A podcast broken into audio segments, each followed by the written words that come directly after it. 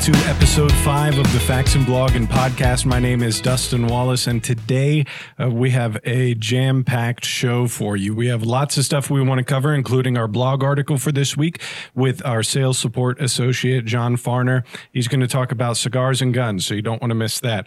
Also, I just want to remind you that we are still in the process of doing our giveaway with Gun Stuff TV. You will receive one of our slides and barrels for G19.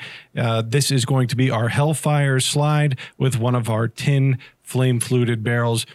Out of the box, it's going to have everything you need to go ahead and swap this onto your frame. So, if you want to sign up for that, make sure you join our mailing list, and we'll put a link directly to the giveaway in the description of this video. Also, later on, we are going to hear about our new Muzzlock device. Now, for those of you who already know Muzzlock, you may know that it is a proprietary piece uh, that uh, our very own Bob Faxon engineered, and it allows you to be able to have a threaded muzzle device that doesn't take a crush washer. It's easily changeable, and uh, frankly, they're they're super cool looking too. This is our new flash hider version that we're going to be demonstrating today, and also we have been promoting our Guardian purchase program. So if you are active duty, retired, honorably discharged uh, in the military or a law enforcement officer or you're a first responder, uh, we want to make sure that you get our best pricing all year long. So we're going to tag on our tutorial video to the end of the episode today and also give you the link to go ahead and get signed up and enjoy our best pricing all year long. So without any further ado, let's go ahead and get into this week's show. All right, well, it's my pleasure to have our very own Bob Faxon with me. And uh, this next piece we're going to talk about is uh, something that's kind of its its whole own family. Uh, Bob, from from right from your head and heart, right? Yeah, Uh, yeah, yeah. The Muzzlock device. Uh, could you tell us just about Muzzlock and how you came up with the idea and kind of what you were hoping to to accomplish with it? Uh, yeah, that's that's an easy story because uh, you know when you think about things that get invented, you think, well, how, how did they get thought of? Why, why did that come around? Well, some can be really great stories like high intellectual thought, Yeah. huge engineering degrees with a lot of letters behind them. This is not that story. This is not that story at all. As a matter of fact, this is something where I was in here on a Saturday years ago in the beginning of the company, and it was a wooden bench in the side of the room upstairs, now the shipping area, and, and that's really what we had. Is that was really the heart and core of Faxon Firearms at the time Yeah.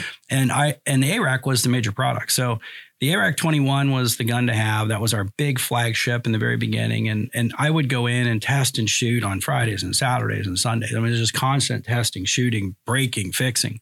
And I was in there putting an ARAK together, and we used a muzzle device, which was a break, I think, at the time that we had made in trays. Many, many, many hundreds of them.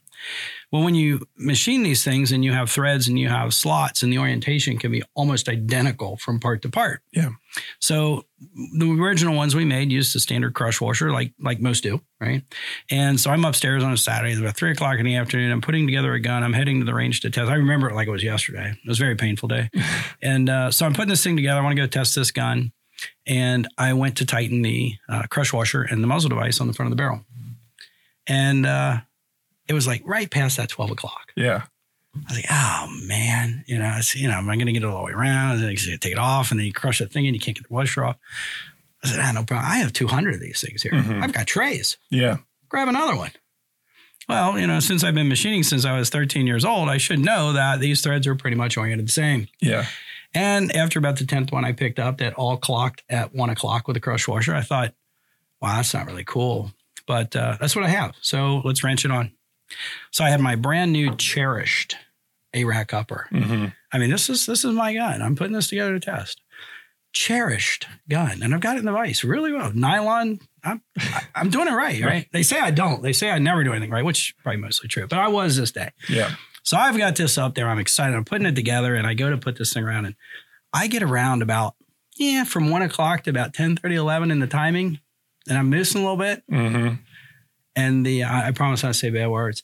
So when I got close to where it needed to be, the entire upper popped out of the vise and headed straight for the ground. So I thought, you know, that is never going to beep happen to me again. Yeah. I didn't say it. Right? I put my own beep in. Yeah, that's good. But here's the deal, man. I, I looked at that and I said, we've had customers where they would complain where a crush washer would get stuck in the thread relief because there's always a groove behind the threads, just what needs to be, and every barrel has them. So we looked at it and I said, um, you know, the idea of putting a piece of material in that's disposable, consumable, that you need to replace, and especially with some kind of direct thread suppressors, it just doesn't make a lot of sense to have to put a muzzle device on with a vise, and it doesn't have to make a lot of sense to put it on with a crush washer. You might not even be able to get off. Once Right. it flattens out, it reduces diameter on the thread relief. So ultimately, I, I think there was a good fundamental reason to make the muzzlock. But the the funny story is, I, I I dropped a brand new gun and got pissed. Yeah, So and it, it- it's a solution to the problem. yeah, and it was my problem that day. Let me tell you, and it was a big one. I was I was not happy. But anyway, so I mean, obviously you know how this works, but just for the camera, I think it's kind of cool. You just use any standard. uh, I think it's a half twenty eight thread, and you put your muzzle device on, and because you need to time them, and and if you go in the field with a direct thread suppressor, which I have some of those too. It's a lot easier to take this on and off the muzzlelock in the field than it is to try to use a vise and a crush washer. So I don't shoot 100% when I go to shoot a shell blow. So I don't always shoot with a suppressor. I'll take it on, take it off, do whatever Okay. and I need I do that in the field. Mhm. And with the muzzlelock, it makes it feasible to do that. So a lot of times, like for example, when I shoot indoors, I don't like using a three stage brake Mhm. because it's, it's to me, I think we should have named our our three stage break the rude brake, you know, or the bad neighbor. Mhm. Because when you're shooting next to people, I have to offer to let them shoot free ammo to make them happy again. I've literally, I do use a break inside sometimes with a lot of, and I've I've shot when people had targets up against it. I've actually had their targets cut in half. uh, Yeah. you know, rip. and they look over at you with this really great smile, and it's it's kind of a not I like you smile. Right. So he said, "Would you like to shoot a full auto? because if I don't make you happy before you leave, the range is not going to like me being yeah, a little bit of a peace offering. So it's like, uh, here's a few mags, have some fun. yeah. And then he's ripping the other guy's target, and then he gets to shoot, and we're all happy. So both sides get taken care of. Mhm. But uh, anyway, when you want to go inside and use a three stage brake, it can be a little bit rude. So putting a flash hider on is really not an abnormal task. The other thing is for people who really care about accuracy, I think we spend a lot of time here at and Firearms to put crowns on the front of barrels and polish them and make them nice. Yet there does tend to be a fair amount of carbon buildup. And if you're not comfortable to take a muzzle device off, you really don't ever get to clean that.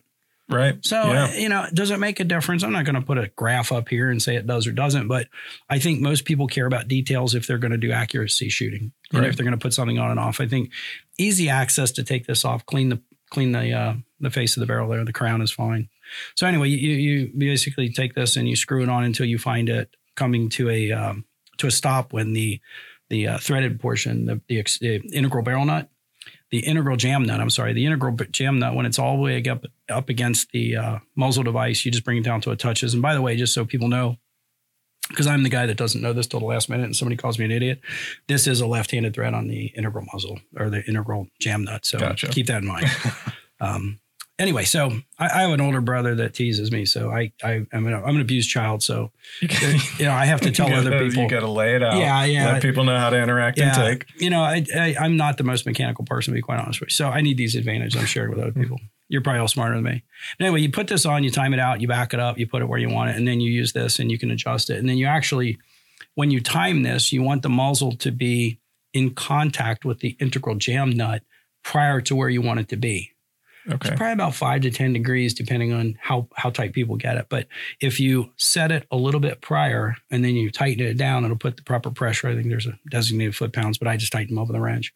And that way you have the proper orientation of the muzzle device and it keeps the minimum gap so that you don't see it in there. Because if you look at this, and again, we're talking a lot about a silly thing here, muzzle device, right?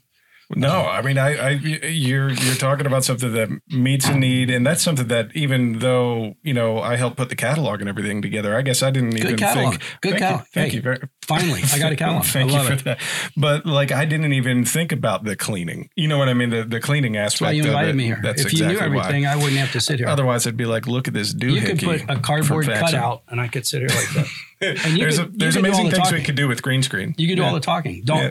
Don't threaten me like that because you make me nervous. As a matter of fact, I'm not so sure I want to be on this video. Who knows what I'm going to have ears or something? The Kids do that. Exactly. There's cell phones today. Yes, Yeah, they make it look like anything. that's right. It's terrible. I promise not to edit anything into this segment. Well, with all the power these cell phones have, they make me look like an elf, a dwarf, or something else. I'm like, damn, put my hair back on. I mean, if you got all this do capability, something helpful. put some hair on and take 10 pounds off. do I mean, something edit, helpful. right? Anyway, so left-handed thread, integral jam nut. It's really cool. Here's a couple things. A nerd talk. Okay. I always like a little bit of nerd talk because we're supposed to be technical and do That's good right. things, Indubitably. These products are actually really well engineered and they're meant for really strong purpose and application. The important thing about this, if you look inside this thread, the thread purchase of the actual muzzle device onto the barrel is almost as much or equal to that of a crush washer. And the reason that's important is if you put a jam nut or something that is independent of this, you start spacing the muzzle device out. Mhm. And one thing that we want, again, y- you want good solid engineering. You want things to be solid, tight, practical, logical. And, and, and it really is because with the integral jam nut, if you look at the back of it, it's very, very thin on the back portion. That's, Right. that's intentional. That's very similar to a jam nut. So the purchase of the thread to thread interface of the muzzle device to the barrel is as good as if you put it on with a crush washer. So I don't think, honestly, you know, when you talk about guns, I don't think one thing. Well, you need a hole in the barrel. That's really important. Or the bullet won't come out. But True. when you when you talk about guns and you talk about performance, I love the discussion because there's passions about different things. So Sure. what's important, I think, and when we come up with a, a whole line of products, or we're dealing with barrels and and, and complete firearms, what really matters, and I I think, just my opinion, when when you take a firearm and you put it together, it's an eclectic group of very small but significant issues. Mhm. That, that's what makes a good gun. I don't think you can take a gun and say, wow, I put a perfect barrel. I put I put a great barrel in a gun. It's great, but great gun. It's not. It's not a great gun. It takes all the pieces to be great. And when you say what a barrel is good, or if you say what an upper or a bolt carrier or a muzzle device, every piece is important to the system, Right. right? You can have an F1 car out of the race because an air air gun locked up hmm right? All the budget, one air gun can take you out of the race. So when you look at the firearm as a whole, to me, our challenge, our responsibility is to look at all the details. So as much time as we spent on this nerdy little thing, Yeah, yeah. it is a component of a system, Right. right? And and I've said this a hundred times, and I think is a real serious issue to cover. When we design, build, or make things, we, I, uh, I, I can tell you for myself, and I think as a company, we all push the fact that we look for consumer experience, Mhm. and the user experience is what it's all about. So take this stupid little thing that we spent all this time on and say, what's it like when you're in the field and you get a crush washer stuck on the end of a barrel and you want to put your suppressor on, you want to do something, and this this won't slide off anymore, or does it keep you from being able to maintenance your gun like you want, or to change so that when you're indoors you can use a flash hider, or outdoors use a brake? Does it change so that you can put a direct mount suppressor on and off in the field?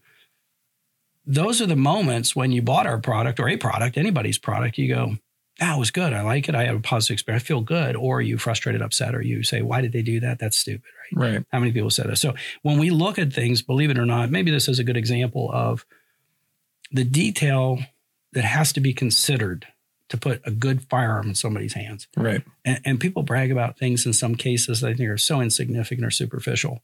But what's important is I, I don't care that positive things get done to guns or that you have a color, a paint, a feature, or a detail that's preferable. I think that's great.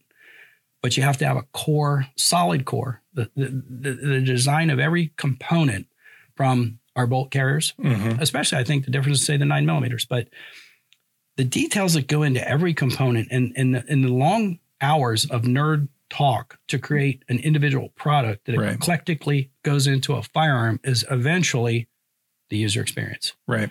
So I maybe this is symbolic because I could sit here and we can have nerd talk over probably every single piece Yeah. that's in every single gun we make. For sure. And we could talk about why this radius is there, Yeah. why this chamfer is there, why this coating less material. So, and, and I always joke, I say, you know, it gets into nerd talk, I guess. So, and some people care, some people don't. Well, and this is a bit of a tease too, because we are finishing up production on this new design of the the flash hider. Uh, so it, traditionally we had the uh, the three prong. Obviously, we had the three port brake as well, which those are going on the ARAK, correct? Mhm. Uh, so, uh, which is a, a great thing, and and folks really love seeing that at shot. So this is a little teaser. These will be available for you soon uh, in this new uh, flash hider design, which I also think it looks like it could shoot tiny little fireballs out of here. This thing, I I think the design of this is awesome. It- it's not fireballs, it's high powered laser, but it, High-powered it's a laser. small detail. Sharks with Whatever. laser beams on their It's- foreheads. Yeah, you know, it's it's new stuff. Can't talk about it. Okay. But you know, you brought this out as this is a new design. One of the things that we've seen in the past is we've had what I think is a great feature, hmm but we've been a little deficit in the actual product, right? We got so excited about this interface and this technical aspect that we didn't, as a company, have a desirable enough line of designs for the effect itself. Sure. So I think always work on the core 1st Mm-hmm. and then put the preferential aspects of brakes and flash hiders in second. So I think we're building on a good platform. I think the user will like it. I think it's a great experience. So Fantastic. Bob, thank you so lot. much for taking some time for us. And uh, you know where we are. So we'll have you again. I, I, I think I know where you're at. if, if I'm allowed. Okay, so I am excited to have uh, John back on the show. John is our uh, sales support administrator, director, something, associate, I believe, Associate. associate. Associate is right. Associated Press. and he uh, has had this topic in mind for a while, but gosh, we've been fighting illness, not coronavirus. Not coronavirus. Uh, we've God. been fighting illness. We've been fighting schedule, and so this has been in the hopper for a couple of weeks. And uh, John wrote an article that's going to be on the blog part of this show uh, this week about cigars and uh, cigars and guns and how those communities kind of commingle and some similarities that they share. So you can check that out at faxonfirearms.com slash blog. But before we get into that, uh, John, you and Evan um, went up to Ann Arbor this weekend and uh, did a range day at Ann Arbor Arms. So could you tell us a little bit about that, how that went down? Uh, it went real well. Uh, we went up to Ann Arbor Arms, uh, brought the whole firearms lineup with us. We learned a lot. Uh, it's our first kind of big range day with uh, a range. Uh, we brought a machine gun and we put 6,000 rounds through it. Wow. I mean, the thing ran red hot. We uh, had to swap uppers every once in a while, but it was a good event. Everybody had fun. Uh, really got the name out for us up there. Uh, big thing is, guys, if you want your local uh, retailers to carry us, go in and talk to them. That's the, be our biggest. You guys are our biggest component or our biggest fans, and uh, if you push it, they will pick us up. And that's what happened with Ann Arbor. Uh, you know, their their customers pushed it, and we came in, and everybody was super happy, super excited to see us. We had a great time. Met a lot of great people. Uh, met a good guy from Cincinnati. Brought up Skyline Chili. So we had a good conversation about that. Yeah. Um, so yeah, it was a good time. Uh, to everybody who showed up, thanks for showing up. We uh, enjoyed talking to you. Uh, hope everybody got some swag and stuff like that. And you know, I, it couldn't have gone any better, really. And you know, for those of you who you know are dealers, are retailers, and and you're looking to have something like that uh, come to your place, there are ways that we can make that happen. And uh, either John or Evan or Pat uh, could get you that information. So if you're interested in having us come up for range day, uh, bringing all kinds of stuff, the display table, the guns, the ammo, I mean, tons of stuff, uh, we could help make that happen. So thank you, Ann Arbor Arms. Uh, we hope to be back up there again soon, and and uh, we're so glad that you enjoyed it. John, let's talk a little about cigars. Now Yeah. we are inside. We are in a workplace. We're not going to fire anything up. Okay, but, but uh, what makes you feel like the cigar community and the firearms community cross paths? Uh, there's a lot of two A guys in the cigar community. Um, in my article, you'll read that uh, there's a local. I used to work at a local range up in uh, Columbus, and there's a shop up there. And uh, I always worried about, as we talked about in the first podcast, you know, wearing firearm stuff. So I had a a jacket on with the company logo, and I walked in there, and somebody said something, and I made like 20 friends that day. It was a good time. Um, there's a lot of similarities between the cigar industry and the firearms industry. The cigar industry is very regulated, very, very regulated to the point where you have to pay hundreds of thousands of dollars to get a new blend of tobacco out Mhm. just for a cigar. And that's insane. So that's why a lot of these smaller companies just come out with a blend that is already on the market, but just put their own little twist on it, not changing it much. And, uh, you know, we just had a bill come through that made cigar sales online almost illegal. And it's not, it's still in the house. Um, and they're putting a premium on cigars too. Like a premium cigar is now considered $12 and that'll go up from there. And it's kind of, it's kind of put the cigar community in a roar and it, it kind of similarity to the firearms industry where something as simple as a stroke of a pen can put us out of business or Sure. do something crazy. So, uh, the guys over there, we, you know, I'm in a cigar group as well on uh, Instagram. Uh, shout out to those guys who are watching. They're really big fans of Faxon and they love us. Um, but uh, you know, we talk and it's crazy how similar the two industries are and how they cross paths a lot. So uh, I brought some stuff with me. Yeah, go for it. Let's Yeah. take a look. So first off, everybody knows this. Everybody knows the hard plastic Pelican c- case. Yeah. Well, this is actually a humidor. It's a that. travel humidor. Uh, I brought some uh, different brands. So just like the firearms industry, cigar industry has a ton of different companies, small companies, big companies, um, and a lot of different price points. So for example, we'll start with this one. This is a, a dollar, two dollar cigar. This is a what you would call a bundle cigar. Um. Cigar. That's a bundle cigar. So that's a new Cuba. Um, it's supposed to mimic a Cuban cigar, but for two bucks. so they're not bad. New Cuba, Nicaragua. Correct. Is what it said. I Yes. so Nicaraguan cigars have taken off in the last couple of years. Um, your main cigar com- uh, co- countries you see is Brazil, Nicaragua, a lot of the uh, southern South America, and then the Caribbean, like the Dominican. Everybody knows about the Dominican cigars. Um, speaking of which, is like this one here. This is a premium cigar from the Dominican. Uh, I actually had to go there to pick this up. You, they are almost impossible to get in the states. John, were you allowed to bring it back? yes. Okay. All right. Before you incriminate yourself online, let's make sure let's make sure that that's good. No, the best part is when you go to, out of the country, you are allowed to bring up to 100 cigars back. Oh, So I brought back uh, 75. Uh, Nice. so, uh, but so that's this one, you know, your general, and then you've got your Vegas Gold. These run about $8. Um, this one right here will run you about $20. This one I got in a pack on a good deal. So, I mean, 20 bucks is a lot to smoke at once. Yeah. but uh, the best part about cigars is it's not like a cigarette. You cigarettes go real quick and they're bad for you. I'm looking at certain people behind the camera. Um, he's just laughing and smiling. But uh, the cigars, you know, they're they're great. You know, you don't you're not supposed to inhale them, but you kind of get the flavor. It's more of a, an experience. yeah. Um, it's kind of a kind of a conversation. I don't know. I mean, obviously, you know, cigars are are kind of they're associated with celebration, right? Yeah. I mean, you know, like the the old school, like you know, new dad in the hospital handing out cigars, you know, 1950s style. You got the whole Mad Men scene. You got, but my little brother works for a cigar shop, and I know at his shop, a lot of it is just about the camaraderie, the conversation, and then this becomes like the icebreaker.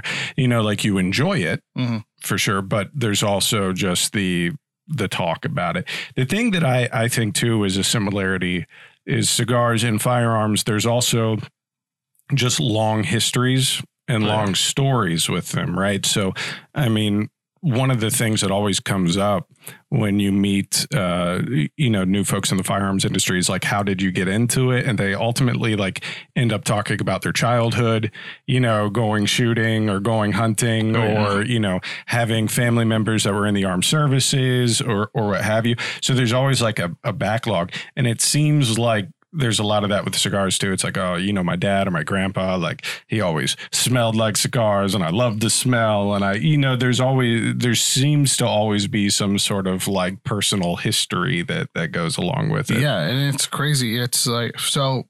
The big thing is uh, the bands. Every cigar has a band.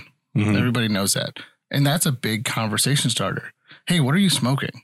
Yeah. You know, and they can just tell by the band. Now, that being said, I personally take off the bands before I even light the cigar. And the reason why I've got a funny story behind it.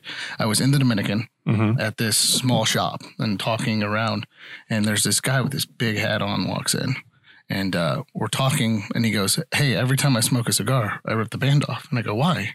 He goes, "The band is a status symbol." And when you get down to certain far, the band, the the glue that holds the band on, it starts to melt, and then it ruins the end of the cigar. Mhm. And uh, long story short, the guy was the owner of Fuentes Cigars. Oh, really? Yeah, I sat there and talked to the guy for a half hour, and it was a great conversation. Just learning, just and that's the funny part. Just like the firearms industry, you could walk up and talk to somebody, and they could be the owner of the company. and You might not even know it, and they'll treat you like you're just another guy. Yeah. It's awesome. Um, big example that Bob Faxon at NRA and things like that. Talk to him. You won't, you may not know who he is, but he'll talk to you, talk your ear off, and it's awesome. Yeah. It's a good thing. Um, other big people that you might not know are into cigars. Uh, Brownells, the Brownells guys. I saw some uh, something with Yeah. the Brownells logo on So- it over here. This one, this is a cigar cutter. Uh, this one I got from uh, Shot Show. One of the Brownells guys gave it to me, and it's pretty awesome that they are willing to throw their name on something so simple. Mhm. But it's uh, it, they're really big into it, and I actually had a conversation with uh, Keith over there about cigars for about an hour, and it just Mhm. it's the you know the camaraderie, the the experience, the you know coming together as a community uh, to just sit there. I mean, you light up a cigar, you're there for half hour, forty five minutes. Yeah, So it's either sit there and talk to yourself, or it's like Yeah, a active hourglass Oh, a yeah. timer.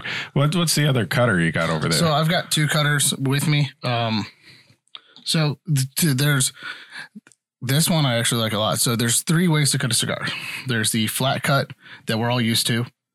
There's the punch where you punch just punch a standard hole in the back, and this has been newer to the industry. It's a V cut, so it actually cuts a V shape in the back of the cigar, and it changes the flavor, in my opinion. It Mhm. kind of gets a different flavor. It smokes a little bit better.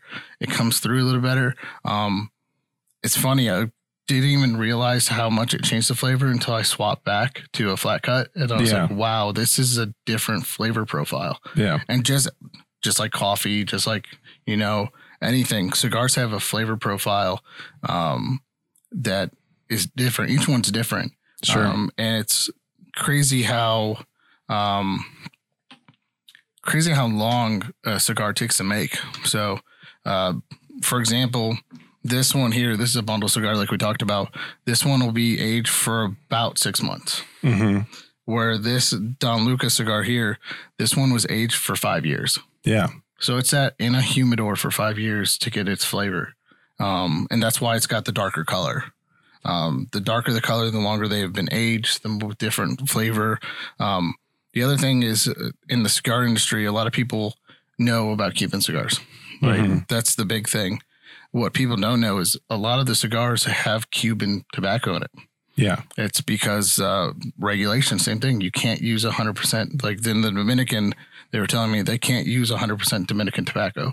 They get their tobacco. It's, uh, if I remember correctly, it's 60% Dominican uh, and then 10 to 20% Nicaraguan and then another 10% of, you know, Cuban and from here and from there and kind of blend them together to get that flavor. Um, and it's kind of, kind of that great flavor profile that you're looking for. Um, and the other thing is, I haven't. I'm a nerd. Um, I just got into this um, two years ago. Like I wanted a different hobby. Hmm Uh, guns are expensive, but they're fun. but I wanted a different hobby. complimentary hobby. Yes, they're a very good complimentary hobby.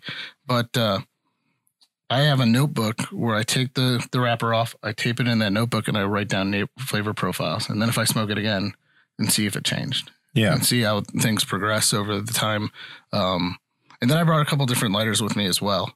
Um, so the way you light a cigar, everybody will is different, but the the norm in the industry is you'll you will burn the outside, roll around, kind of get it get it started, and then you'll light it and twist it and uh, smoke it or light it as you twist it and take in uh, in breaths. Um, so I've got this one here is a carbon fiber wrapped, uh, just a torch standard torch lighter. Very easy. Unfortunately, when we went to Vegas, I was not allowed to take this with me yeah. because it's not allowed on the plane. Um, we also have our guys over at IV88 made a Zippo. Oh, that's cool. Yeah. Yeah. So it's a, a cool little lighter, but it's a Zippo. So this is different. They both use different fuel. So this is that Zippo lighter fuel, and this is the the butane. Mhm. Um, butane is the norm. Butane is the norm, unless you want to re- go really old school, and everybody it's oak matches. Oak matches are the way to go. It it changes the flavor profile as well. It's simple. Something as simple as that changes the profile. Mhm. Um, and then I brought one more. Uh, I got this as a, a funny gift. It is a. I'm gonna light it because see if I can get it to light. It's like a howitzer. Oh my gosh. God, yeah, it's a big. Yeah. Okay. But so there that is. but that brings it kind of brings the the gun and cigar community together. It is Yeah. a it's a replica of a 1919 machine gun, um, or I- I'm sorry, that's a Vickers machine gun, and uh, it is uh, it's a lighter and it's kind of cool because I, I lit it sitting there as a conversation piece, Yeah. but it, it does what it's supposed to do. It's, it's hot. It's right. but, um, but it's crazy, you know, you, to me, say how people got into it. Uh, I got into it as a hobby. Uh, a buddy of mine in college, we would sit outside and smoke cigars. Um, but the uh, the other thing is, you know, you go back and you think about all the movies you watched as a kid. Yeah. Like I was really big into uh, now, you know, spaghetti westerns. hmm My dad was big into them. Yeah. So you watch it, you know, Clint Eastwood with the cigar on the side of his mouth. Yeah. You know, make my day. Yeah. Um, So, John, you did mention that you know you started in college, and, and some of your writing for the blog has been kind of centered around even some articles you did in college for research papers and everything. So, guys, if you're interested to see uh, kind of the parallels that John draws uh, between the firearms industry and the cigar industry, you definitely want to check out faxonfirearms.com uh, slash blog. And also, while you're there, if you're interested in like this hoodie or this flag or this zip up sweatshirt or this ma- magic mug and a billion other things, visit faxonfirearms.com slash gear. John, thanks for joining us. no problem. We'll have you for back having again soon. I love it. Thanks, guys. We want to extend our deepest gratitude to military, police, first responders, and more by saying thank you with special pricing and discounts on all Faxon products. Here's how you get started.